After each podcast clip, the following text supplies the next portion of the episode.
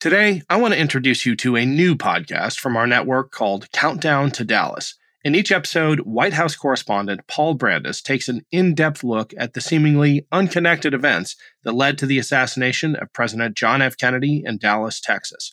Brandus explores the troubled life of Kennedy's killer, Lee Harvey Oswald, and challenges six decades worth of conspiracy theories, none of which have been proven. The entire first episode of the series will play here today, but if you're interested in hearing more, I encourage you to subscribe wherever you're listening to this podcast.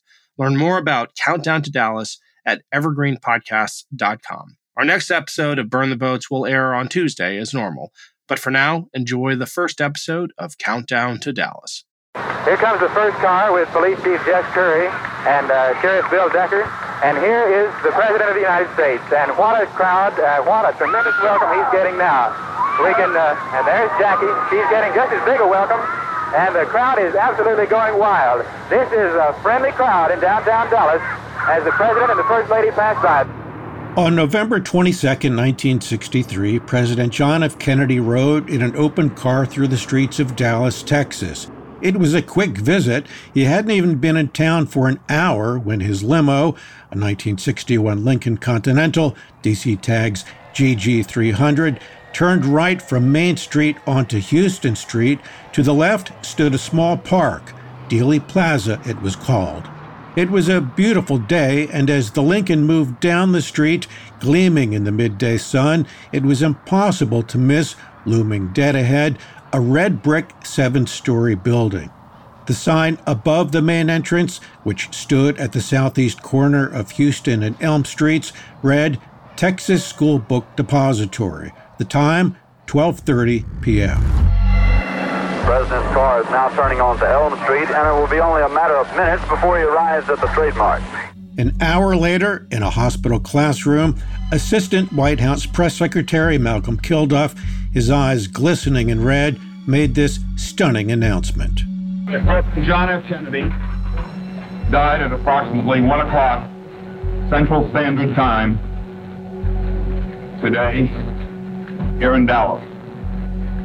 He died of a gunshot wound in the brain. I have no other details regarding the assassination of the president.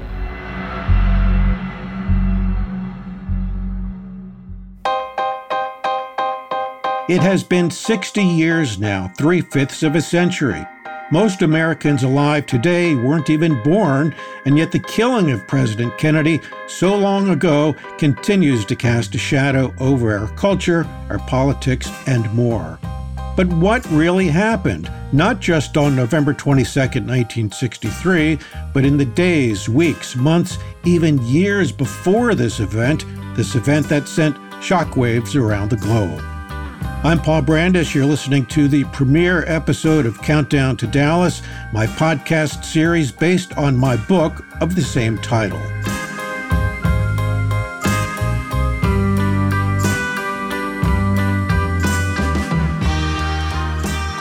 First of all, why another look at the Kennedy assassination? After all, it's not exactly untrod ground. There are thousands of books on JFK, his presidency, and its sudden and tragic end.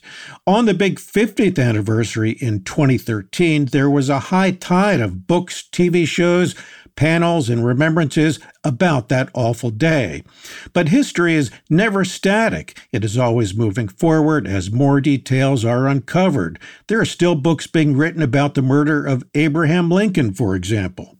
And so it is with the death of JFK. The story needs a freshening up because since that 50th anniversary, a great deal of new information has been made public. Most of it has come from the U.S. government. Since July 2017, for instance, the National Archives released in several batches tens of thousands of pages of documents, many from the Central Intelligence Agency and the Federal Bureau of Investigation. In the episodes ahead, we're going to explore this treasure trove of documents, but, and this may be even more important, we're going to take a closer look at things that are sometimes overlooked, misunderstood, or taken out of context, things like the history of presidential security and the attitude of presidents themselves towards their own safety. Also, things like Cuba and Vietnam, and later we'll explore the broader matter of conspiracy theories themselves. It's not just the Kennedy assassination, but everything from Pearl Harbor, the moon landing, and 9 11, even the 1997 car crash that killed Princess Diana. We Americans love our conspiracies. We're going to explore why this is so. Now, you can't talk about the assassination of President Kennedy without talking about the Warren Commission. There's one key thing about this that conspiracy buffs and perhaps the American people at large have never quite gotten about this. I'll explain that in a second. One week after the assassination, the new president, Lyndon Johnson, held this phone call with FBI Director J. Edgar Hoover. They spoke about a blue ribbon panel to investigate Kennedy's murder. The first voice we hear is the White House telephone operator telling Johnson that Hoover is on the line. Yes. J. Edgar Hoover on 2192. Are you familiar with this uh, proposed group that they're trying to put together on this study of your report and other things? Uh, two from the House, two from the Senate, somebody from the court, and uh, a couple outsiders. No, I haven't heard of that. I've, I've, I've seen the uh, reports on this on the Senate investigating committee that they've been talking about. Yeah, well, we think if we don't have I want to get by just uh, with deer filing your report. I think it'd be, very, it'd be very, very bad to have a rash of investigations. Well, the only way we can stop them is probably uh, to appoint a high-level one to evaluate your report. Yeah. And put somebody that's uh, pretty good on it from uh, that I can select uh, uh, out of the government uh, and tell the House and Senate uh, not to go ahead with the investigation. Yes. Because we get up there and get a bunch of television going, and I thought it'd be bad. It'd be a three-ring circus. They discussed names and came up with six men two from the House, two from the Senate, a former CIA director, and one of Washington's so called wise men, the term given to a high level official who had served in a variety of government roles over the years. But who would lead this distinguished group? Johnson twisted the arm of Earl Warren, the distinguished Chief Justice of the Supreme Court. Over the next 10 months, the Commission gathered a mountain of evidence, including the testimony or depositions of 552 witnesses and more than 3,100 exhibits, some 16,000 pages in all. In September 1964, their work was finished. Almost exactly 10 months after the fateful November 22nd, the seven members of the Warren Commission, headed by the Chief Justice of the Supreme Court, come to the White House to give to the President the results of their painstaking investigation into the determinable facts of the assassination of President John F. Kennedy. The report's conclusions are well known. Here's how it was reported in a newsreel back then. The report's 300,000 words trace the facts and, without prejudging, the implications of that day that started so brightly and ended so blackly at high noon on the streets of Dallas. Through questioning of every possible witness, restaging of the events of the morning drive, the commission reports that the fatal shots that entered President Kennedy's head and throat were fired by Lee Harvey Oswald from the Texas School Book Depository, acting solely by himself, and that there was no conspiracy, either foreign or domestic. The report also had plenty of criticism. The Commission finds some inadequacies in security measures that might have saved the President's life had there been more liaison between the FBI and the Secret Service. And what about the shooting two days after the assassination of Lee Harvey Oswald by Jack Ruby, a nightclub owner with ties to the mafia? In the circumstances surrounding the shooting of Oswald two days later, it found the Dallas police and the press sharing responsibility for the breakdown of law enforcement. At the time, most Americans accepted these basic conclusions, but some observers sounded a note of caution. Just four days after the assassination, one of the most prominent journalists in America, Harrison Salisbury of the New York Times, who had been given the assignment of leading that paper's probe into the crime, wrote, and I quote, The echoes of this killing will resound down the corridors of our history for years and years and years. It is so strange, so bizarre, so incredible, so susceptible to legend making. It matches Lincoln's assassination and may well have equal public effects. And after the Warren Report was issued, another prominent journalist, Walter Cronkite of CBS, often called the most trusted man in America, said this. There will forever be questions of substance and detail raised by amateur detectives, professional skeptics, and serious students as well. They were right. Both Salisbury and Cronkite knew that the assassination, so shocking, so shattering, so unbelievable, would spawn decades of questions, decades of doubt, no matter what the official findings were. This has certainly been the case, and over the decades, an endless parade of books, TV shows, movies, and more have looked at the assassination from every conceivable angle, trying to pick apart the Commission's findings. Today, a majority of Americans think there was a conspiracy, a contradiction of the Warren Commission's findings. But here's something that most conspiracy buffs overlook. The Warren Commission did not rule out a conspiracy. It left that door open, albeit just a crack, by saying only that it could not find clear and verifiable evidence of one. In its report, it says on page 21, item 9, quote, the commission has found no evidence that either Lee Harvey Oswald or Jack Ruby was part of any conspiracy, domestic or foreign, to assassinate President Kennedy, unquote. This does not rule out a conspiracy, it says only that the Commission could not find one. It adds in subsection A, quote, the Commission has found no evidence that anyone assisted Oswald in planning or carrying out the assassination. And in subsection B, quote, the Commission has found no evidence that Oswald was involved with any person or group in a conspiracy to assassinate the president. And finally, in subsection C, Quote, the commission has found no evidence to show that Oswald was employed, persuaded, or encouraged by any foreign government to assassinate President Kennedy, or that he was an agent of any foreign government. Again, there could have been a conspiracy, but the commission only says it could not find one. The door was left open just a bit for others to find one. So here we are, six decades later, and again, after countless books, TV shows, and whatnot, still no, and these are the operative words, no conclusive, verifiable proof of one. Doesn't mean there wasn't one, but so far no one has been able to present conclusive and verifiable proof that there was. But that's not the only criticism of the Warren Commission. In their haste to finish their report, they failed to interview people who might have been able to shed more light on the assassination. That's a fair criticism. They missed some key individuals.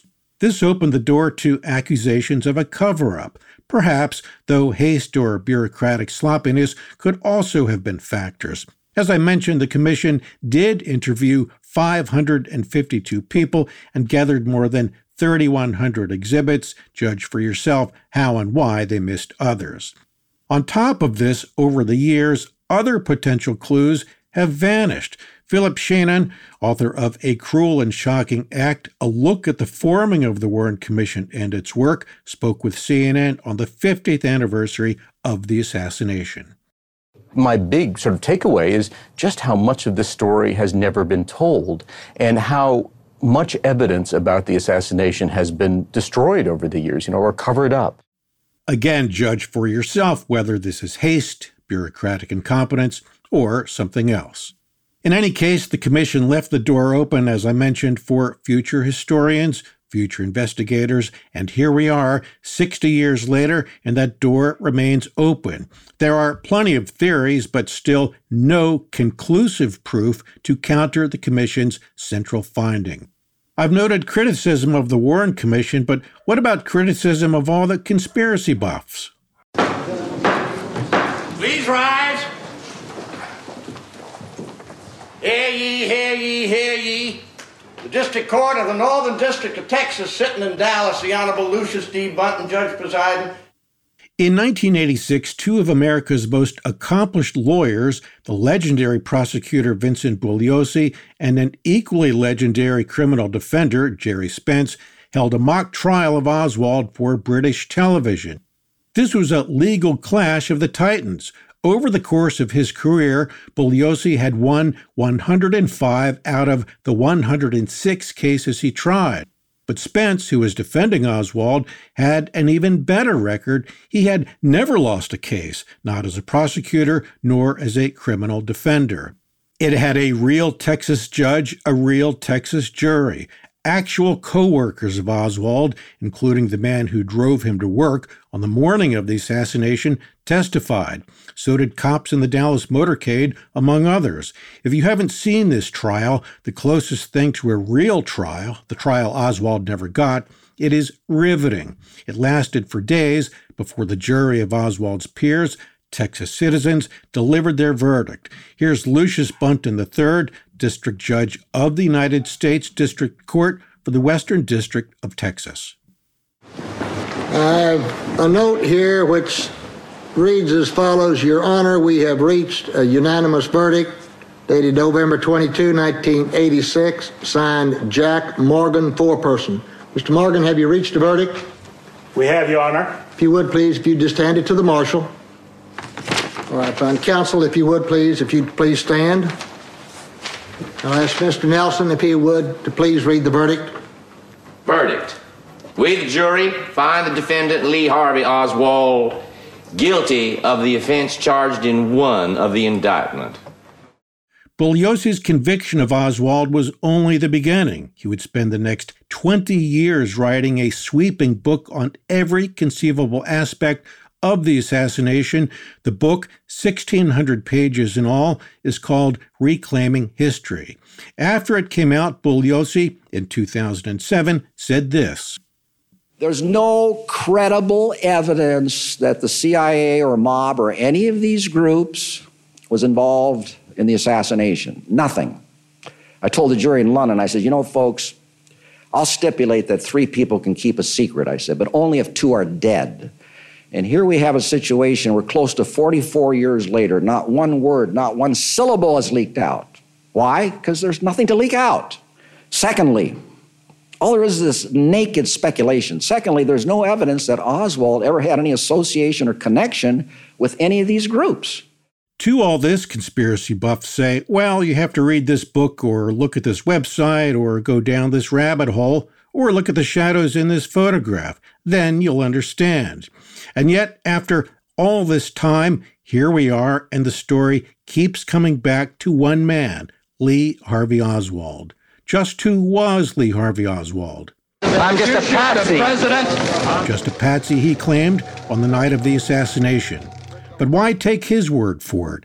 Over the next few episodes, we'll take a deep dive into the life of Lee Harvey Oswald, starting in 1939 when he was born, all the way up to the day of Kennedy's assassination. All I ask is that you set aside any preconceived notions and keep an open mind. In our next episode, the childhood of Lee Harvey Oswald. If you like this podcast, check out my best selling book of the same title, Countdown to Dallas. Sound from the PBS program Frontline, British Pathé Newsreels, CBS and CNN, and the Sixth Floor Museum in Dallas. Our editor and producer, Aaron Land. Audio engineer, Sean Rule Hoffman. Executive producers, Michael DeAloia and Gerardo Orlando. I'm Paul Brandus. Thanks so much for listening.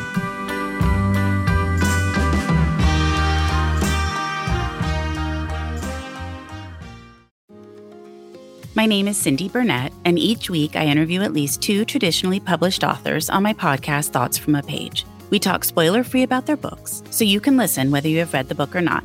And then we delve into things that you most likely won't hear about anywhere else the importance of the cover design, why they included various aspects of the story, personal details about both the books and the authors' lives, and so much more. You can find the podcast on every major platform and learn more about it on my website, thoughtsfromapage.com. Thanks so much for checking it out.